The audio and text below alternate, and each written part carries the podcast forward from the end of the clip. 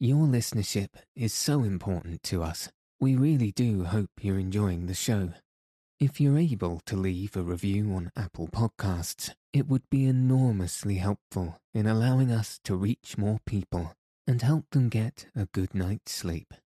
So is following us on Apple Podcasts, Spotify, and any other podcast player that you use. Thank you so much for your support.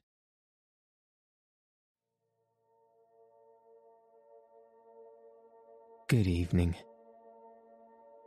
Tonight, I'll be reading chapters 16 and 17 of The Scarlet Pimpernel by Emma Orczy.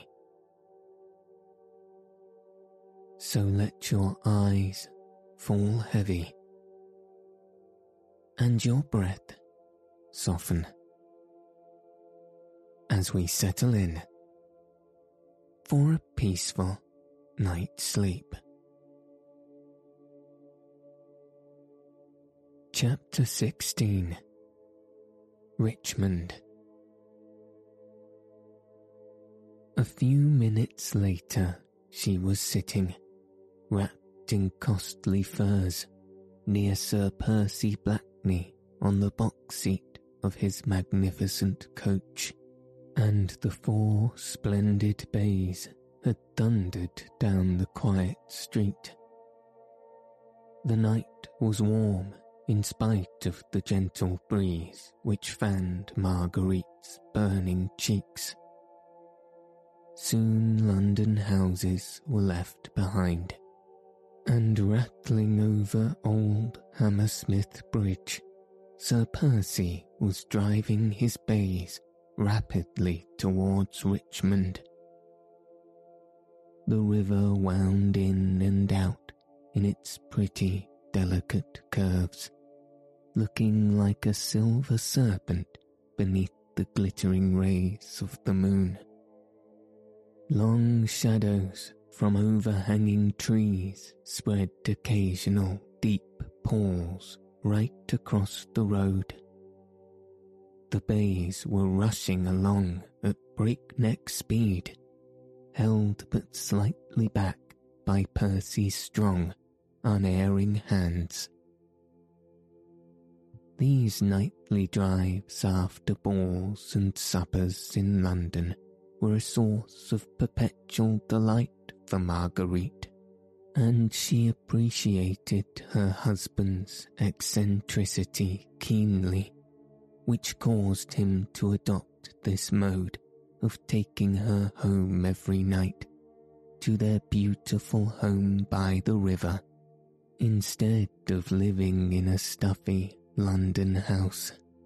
He loved driving his spirited horses along the lonely road, moonlit, and she loved to sit on the box seat with the soft air of an English late summer's night fanning her face after the hot atmosphere of a ball or supper party. The drive was not a long one less than an hour, sometimes when the bays were very fresh and Sir Percy gave them full rein. Tonight he seemed to have a very devil in his fingers, and the coach seemed to fly along the road beside the river. As usual, he did not speak to her, but stared straight in front of him the ribbons seeming to lie quite loosely in his slender, white hands. Marguerite looked at him tentatively once or twice. She could see his handsome profile and one lazy eye with its straight, fine brow and drooping, heavy lid. The face in the moonlight looked singularly earnest and recalled to Marguerite's aching heart those happy days of courtship before he had become the lazy nincompoop, the effete fop, whose life seemed spent in cards and supper rooms. But now, in the moonlight, she could not catch the expression of the lazy blue eyes. She could only see the outline of the firm chin, the corner of the strong mouth, the well cut, massive shape of the forehead. Truly, nature had meant well by Sir Percy. His faults must all be laid at the door of that poor, half crazy mother, and of the distracted, heartbroken father, neither of whom had cared for the young life which was sprouting up between them, and which, perhaps, their very carelessness was already beginning to wreck. Marguerite suddenly felt intense sympathy for her husband. The moral crisis she had gone through made her feel indulgent towards the faults, the delinquencies of others. How thoroughly a human being can be buffeted and overmastered by fate, had been borne in upon her with appalling force. Had anyone told her a week ago that she would stoop to spy upon her friends, that she would betray a brave and unsuspecting man into the hands of a relentless enemy, she would have laughed the idea to scorn.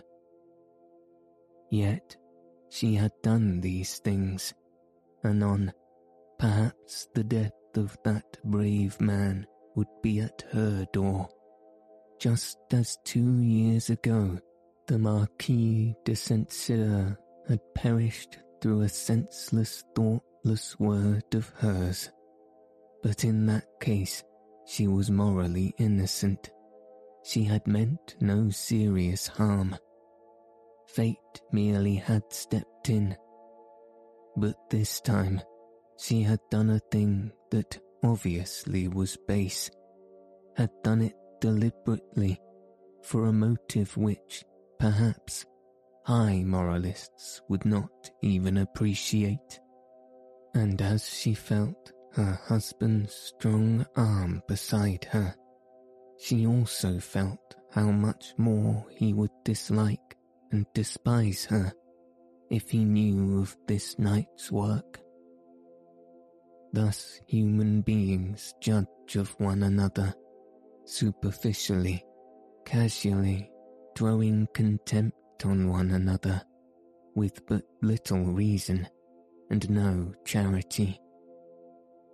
She despised her husband for his inanities and vulgar, unintellectual occupations, and he, she felt, would despise her still worse because she had not been strong enough to do the right for right's sake and to sacrifice her brother to the dictates of her conscience. Buried in her thoughts, Marguerite had found this hour in the breezy summer night all too brief and it was with a feeling of keen disappointment that she suddenly realized that the bays had turned into the massive gates of her beautiful English home. Sir Percy Blakeney's house on the river had become a historic one, palatal in its dimensions. It stands in the midst of exquisitely laid out gardens with a picturesque terrace and frontage to the river. Built in Tudor days, the old red brick of the walls looks eminently picturesque in the midst of a bower of green. The beautiful lawn, with its old sundial, adding the true note of harmony in its foreground. Great secular trees lent cool shadows to the ground, and now, on this warm, early autumn night, the leaves slightly turned to russet and gold, the old garden looked singularly poetic and beautiful in the moonlight. With unerring precision, Sir Percy had brought the four bays to a standstill immediately in front of the fine Elizabethan entrance. In spite of the lateness of the hour, an army of grooms seemed to have emerged from the very ground as the coach had thundered up and were standing respectfully round. Sir Percy jumped down quickly, then helped Marguerite to alight. She lingered outside for a moment whilst he gave a few orders to one of his men. She skirted the house and stepped onto the lawn, looking out dreamily into the silvery landscape. Nature seemed exquisitely at peace in comparison with the tumultuous emotions she had gone through. She could faintly hear the ripple of the river and the occasional soft and ghost-like fall of a dead leaf from a tree. All else was quiet round her. She had heard the horses prancing as they were being led into the distant stables, the hurrying of servants' feet as they had all gone within to rest. The house also was quite still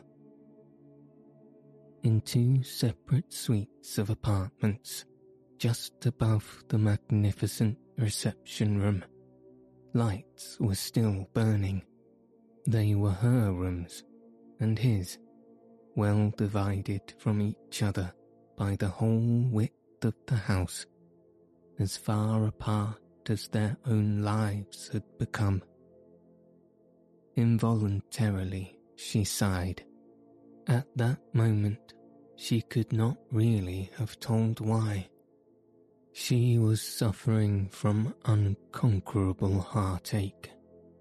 Deep and achingly, she was sorry for herself. Never had she felt so pitiably lonely, so bitter in want of comfort and sympathy. With another sigh, she turned away from the river towards the house, vaguely wondering if, after such a night, she could ever find rest and sleep.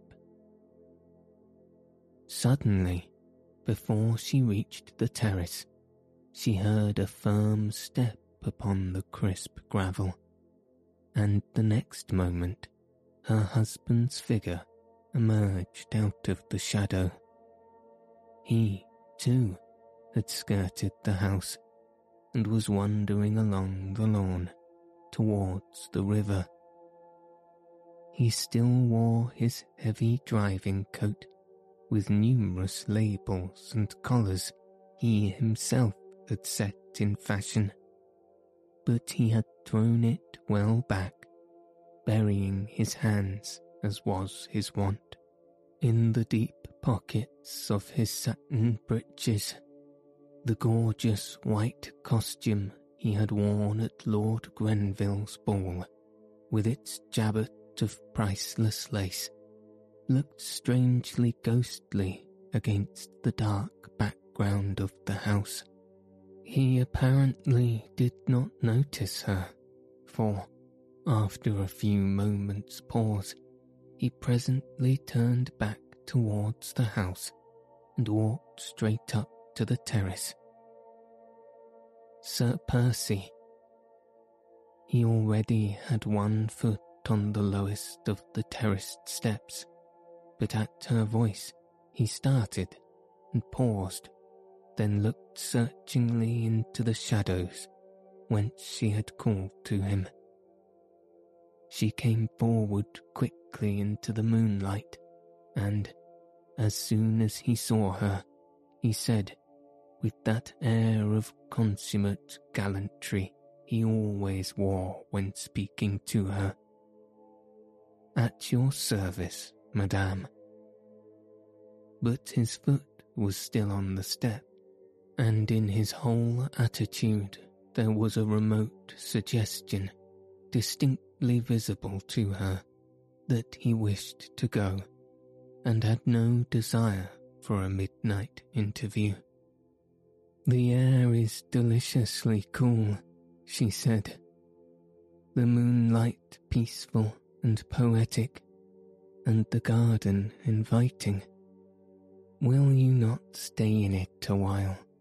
The hour is not late yet, or is my company so distasteful to you that you are in a hurry to rid yourself of it? Nay, madame, he rejoined placidly. But 'tis on the other foot the shoe happens to be, and I'll warrant you'll find the midnight air more poetic without my company.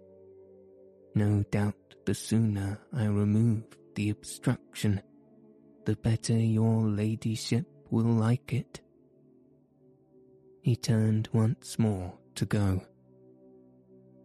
I protest you mistake me, Sir Percy, she said hurriedly, and drawing a little closer to him the estrangement which, alas, has arisen between us, was none of my making.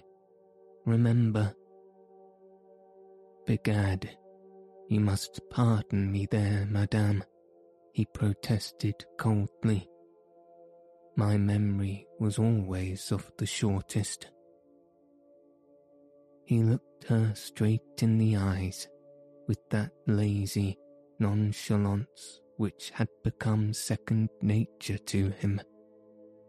She returned his gaze for a moment, then her eyes softened as she came up quite close to him to the foot of the terrace steps.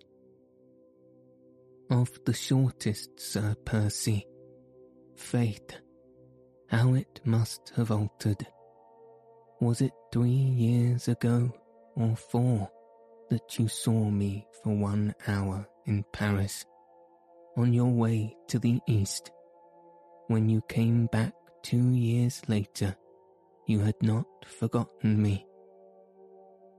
She looked divinely pretty as she stood there in the moonlight, with the fur cloak sliding off her beautiful shoulders, the gold embroidery on her dress shimmering around her her childlike blue eyes turned up fully at him.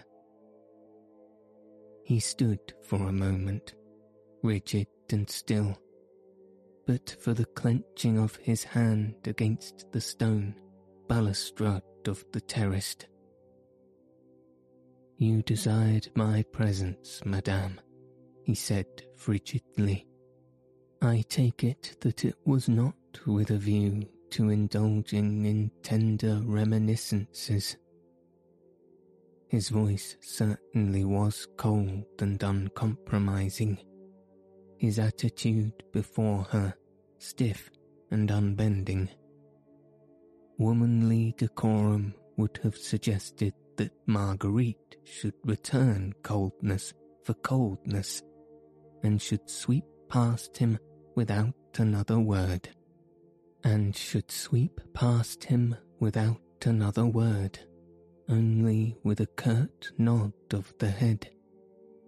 But womanly instinct suggested that she should remain, that keen instinct which makes a beautiful woman conscious of her powers, long to bring to her knees the one man who pays her no homage. She stretched out her hand to him. Nay, Sir Percy, why not?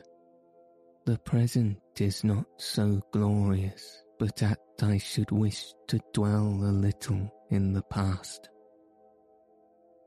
He bent his tall figure, and taking hold of the extreme tips of the fingers which she still held out to him, he kissed them ceremoniously.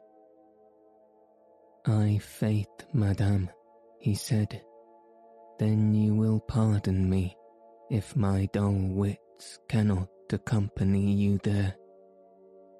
Once again, he attempted to go.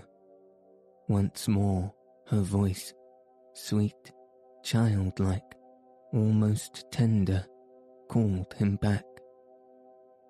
Sir Percy. Your servant, madame. Is it possible that love can die? She said with sudden, unreasoning vehemence. Methought that the passion which you once felt for me would outlast the span of human life. Is there nothing left of that love, Percy, which might help you to bridge over that sad estrangement? His massive figure seemed, while she spoke thus to him, to stiffen still more. The strong mouth hardened. A look of restless obstinance crept into the habitually lazy blue eyes. With what object, I pray you, madam? he asked coldly. I do not understand you. Yet tis simple enough he said with sudden bitterness, which seemed literally to surge through his words, though he was making visible efforts to suppress it. I humbly put the question to you, for my slow wits are unable to grasp the cause of this, your ladyship's sudden new mood. Is it that you have the taste to renew the devilish sport which you played so successfully last year? Do you wish to see me once more, a lovesick suppliant at your feet, so that you might again have the pleasure of kicking me aside like a troublesome lap dog? She had succeeded in rousing him for the moment, and again she looked straight at him, for it was thus she remembered him a year ago. Percy, I entreat you, she whispered, can we not bury the past? Pardon me, madame, but I understood you to say that your desire was to dwell in it. Nay, I spoke not of that past, Percy, she said, while a tone of tenderness crept into her voice. Rather did I speak of the time when you loved me still, and I, oh, I was vain and frivolous. Your wealth and position allured me. I married you hoping in my heart that your great love for me would beget in me a love for you. But alas, the moon had sunk low behind a bank of clouds. In the east, a soft grey light was beginning to chase away the heavy mantle of the night. He could only see her graceful outline now, the small queenly head, with its wealth of reddish golden curls, and the glittering gems forming the small, star-shaped red flower which she wore as a diadem in her hair. Twenty-four hours after our marriage, madame, the Marquis de St. Cyr and all his family perished on the guillotine, and the popular rumour reached me that it was the wife of Sir Percy Blakeney who helped to send them there. Nay, I myself told you the truth of that odious tale. Not till after it had been recounted to me by strangers with all its horrible details. And you believed them then and there, she said with great vehemence, without a proof or question.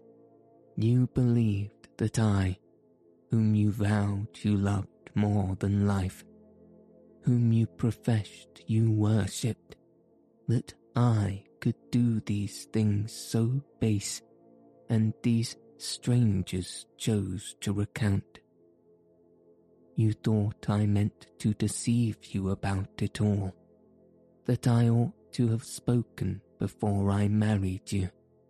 Yet, had you listened, I would have told you that up to the very morning on which St. Cyr went to the guillotine, I was straining every nerve, using every influence I possessed to save him and his family. But my pride sealed my lips when your love seemed to perish, as if under the knife of that same guillotine. Yet I would have told you how I was duped. I, I, whom that same popular rumour had endowed with the sharpest wits in France.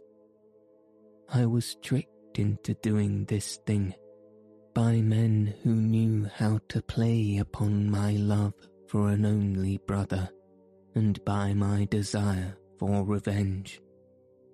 Was it unnatural? Her voice became choked with tears. She paused for a moment or two, trying to regain some sort of composure.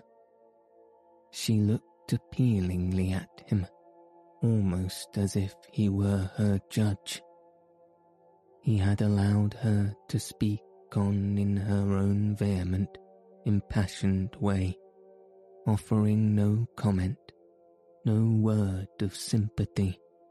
And now, while she paused, trying to swallow down the hot tears that gushed to her eyes, he waited, impassive and still the dim grey light of early dawn seemed to make his tall form look taller and more rigid. The lazy, good-natured face looked strangely altered. Marguerite, excited as she was, could see that the eyes were no longer languid, the mouth no longer good-humoured and inane a curious look of intense passion seemed to glow from beneath his drooping lids. The mouth was tightly closed, the lips compressed, as if will alone held that surging passion in check. Marguerite Blakeney was, above all, a woman with all a woman's fascinating foibles, all a woman's most lovable sins. She knew in a moment that for the past few months she had been mistaken, that this man who stood here before her, cold as a statue, when her musical voice struck upon his ears, loved her as he had loved her a year ago, that his passion might have been dormant, but that it was there, as strong, as intense, as overwhelming as when first her lips met his in that one long, maddening kiss. Pride had kept him from her, and, woman-like, she meant to win back conquest which had been hers before. Suddenly it seemed to her that the only happiness life could ever hold for her again would be in feeling that man's kiss once more upon her lips.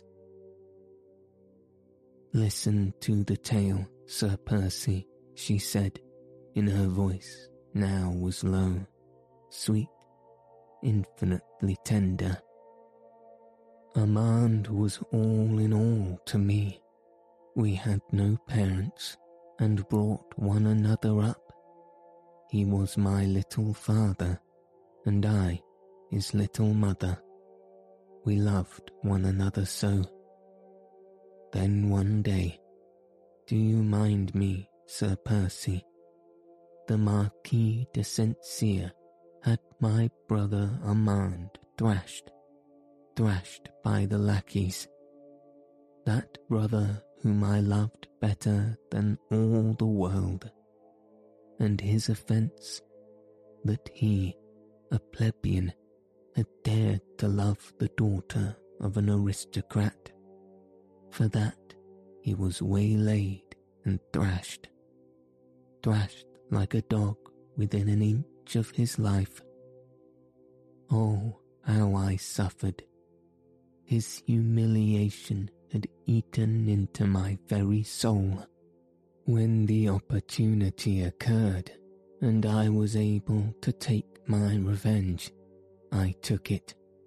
But I only thought to bring that proud Marquis to trouble and humiliation. He plotted with Austria against his own country.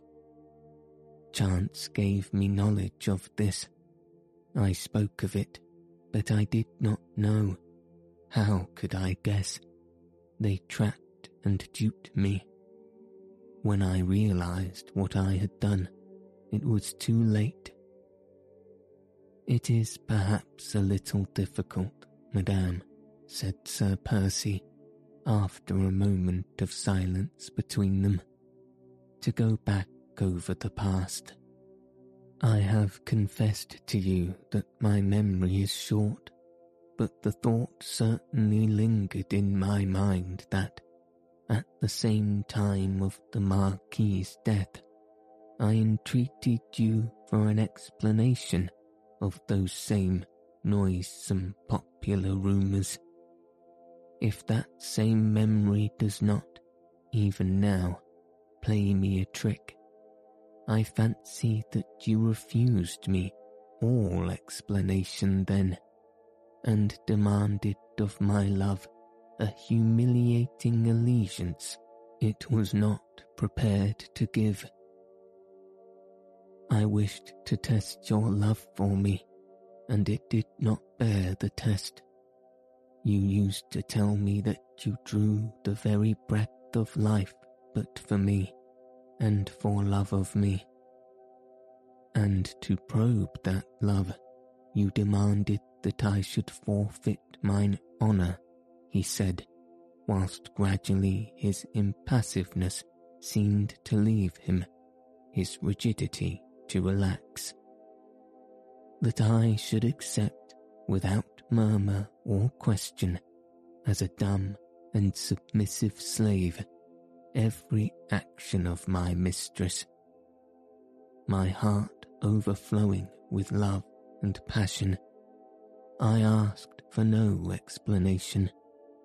I waited for one, not doubting, only hoping.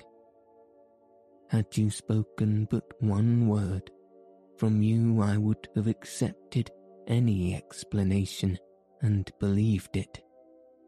But you left me without a word, beyond a bold confession of the actual horrible facts. Proudly you returned to your brother's house and left me alone for weeks, not knowing now in whom to believe, since the shrine, which contained my one illusion, lay shattered to the earth at my feet. She need not complain now that he was cold and impassive. His very voice shook with an intensity of passion, which he was making superhuman efforts to keep in check.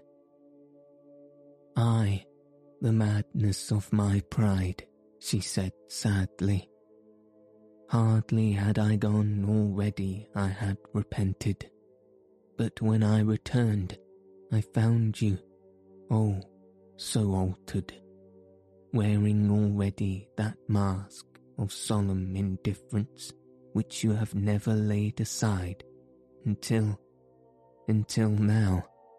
She was so close to him that her soft, loose hair was wafted against his cheek. Her eyes, glowing with tears, maddened him. The music in her voice sent fire through his veins. But he would not yield to the magic charm of this woman, whom he had so deeply loved, and at whose hand his pride had suffered so bitterly. He closed his eyes to shut out the dainty vision of that sweet face, of that snow white neck and graceful figure, round which the faint rosy light of dawn was just beginning to hover playfully. Nay, madame, it is no mask, he said icily. I swore to you, once, that my life was yours. For months now, it has been your plaything.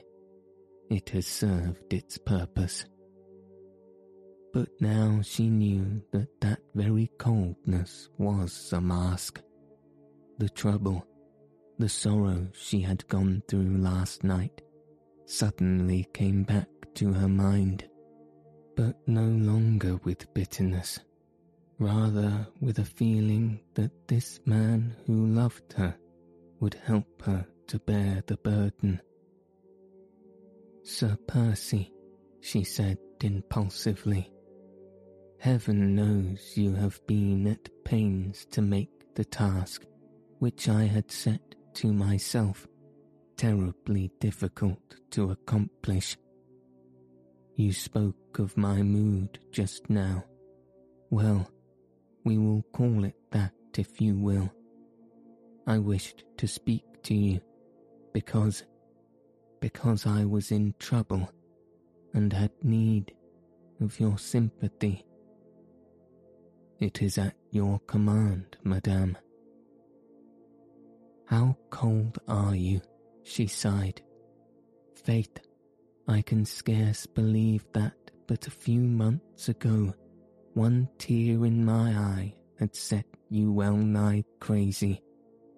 Now I come to you with a half broken heart, and, and, I pray you, madame, he said, whilst his voice shook almost as much as hers. In what way can I serve you? Percy, Armand is in deadly danger a letter of his, rash, impetuous as were all his actions, and written to Sir Andrew Ffoulkes, has fallen into the hands of a fanatic. Armand is hopelessly compromised. Tomorrow, perhaps he will be arrested. After that, the guillotine. Unless, unless, oh, it is horrible, she said, with a sudden wail of anguish, as all the events of the past night came running back to her mind. Horrible, and you do not understand. You cannot, and I have no one to whom I can turn for help or even for sympathy. Tears now refused to be held back all her trouble, her struggles, the awful uncertainty of a man's fate overwhelmed her. She tottered, ready to fall, and leaning against the stone balustrade, she buried her face in her hands and sobbed bitterly. At first mention of Armand St. Just's name, and of all the peril in which he stood, Sir Percy's face had become a shade more pale, and the look of determination and obstinacy appeared more marked than ever between his eyes. However, he said nothing for the moment, but watched her as her delicate frame was shaken with sobs, watched her until unconsciously his face softened, and what looked almost like tears seemed to glisten in his eyes. And so, he said with bitter sarcasm, the murderous dog of the revolution is turning upon the very hands that fed it. Begad, madame, he added very gently, as Marguerite continued to sob hysterically. Will you dry your tears? I never could bear to see a pretty woman cry, and I, instinctively, with sudden, overmastering passion, at sight of her helplessness and of her grief, he stretched out his arms, and the next would have seized her and held her to him, protected from every evil with his very life, his very heart's blood. But pride had the better of it in this struggle once again. He restrained himself with a tremendous effort of will, and said coldly, though still very gently, Will you not turn to me, madame, and tell me in what way I have the honour to serve you? She made a violent effort to control herself, and turning her tear stained face to him, she once more held out her hand which he kissed with the same punctilious gallantry, but Marguerite's fingers, this time, lingered in his hand for a second or two longer than was absolutely necessary.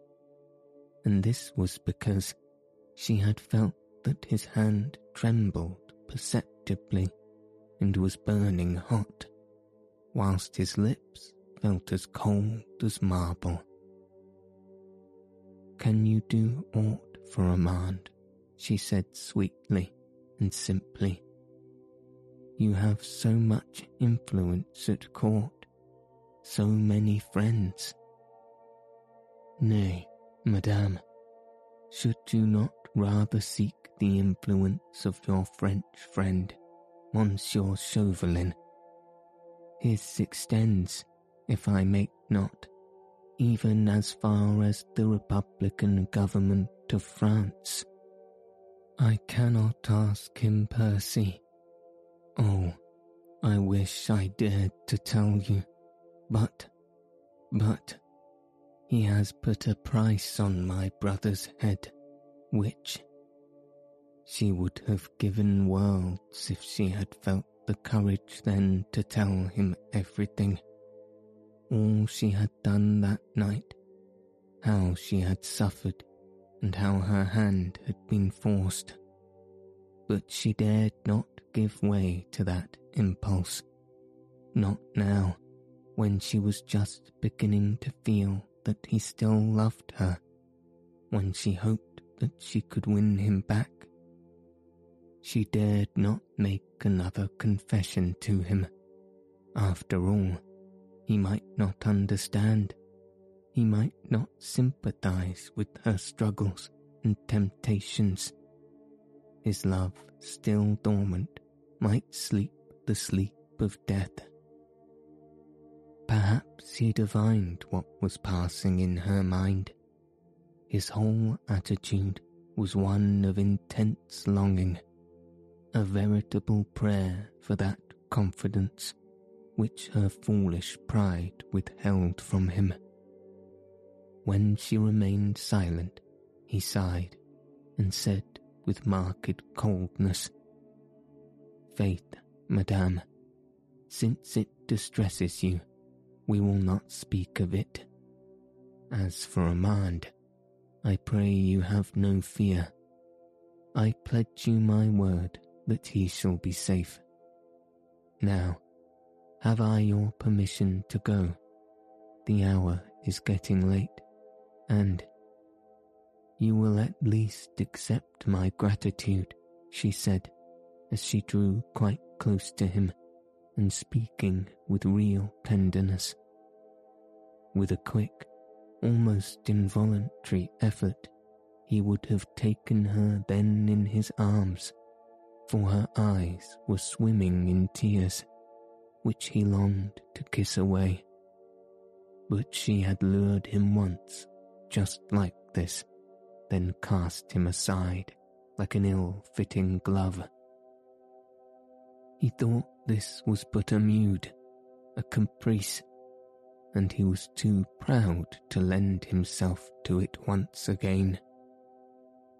It is too soon, madame, he said quietly. I have done nothing as yet. The hour is late, and you must be fatigued. Your women will be waiting for you upstairs. He stood aside to allow her to pass. She sighed, a quick sigh of disappointment. His pride and her beauty had been in direct conflict, and his pride had remained the conqueror. Perhaps, after all, she had been deceived just now. What she had took to be the light of love in his eyes might only have been the passion of pride, or, who knows, a hatred instead of love. She stood looking at him for a moment or two longer. He was again as rigid, as impassive as before. Pride had conquered, and he cared naught for her. The grey of dawn was gradually yielding to the rosy light of the rising sun.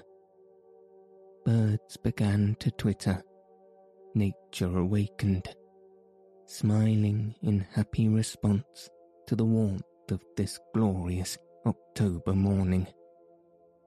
Only between these two hearts there lay a strong, impassable barrier built up of pride on both sides, which neither of them cared to be the first to demolish. He had bent his tall figure in a low, ceremonious bow as she finally, with another bitter little sigh, began to mount the terrace steps. The long train of her gold embroidered gown swept the dead leaves off the steps, making a faint, harmonious sh sh sh as she glided up, with one hand resting on the balustrade the rosy light of dawn making an aureola of gold round her hair and causing the rubies on her head and arms to sparkle. She reached the tall glass door which led into the house.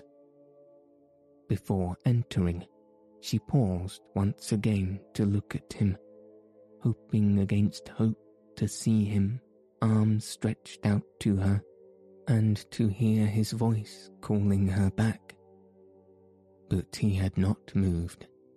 His massive figure looked the very personification of an unbending pride, of fierce obstinacy.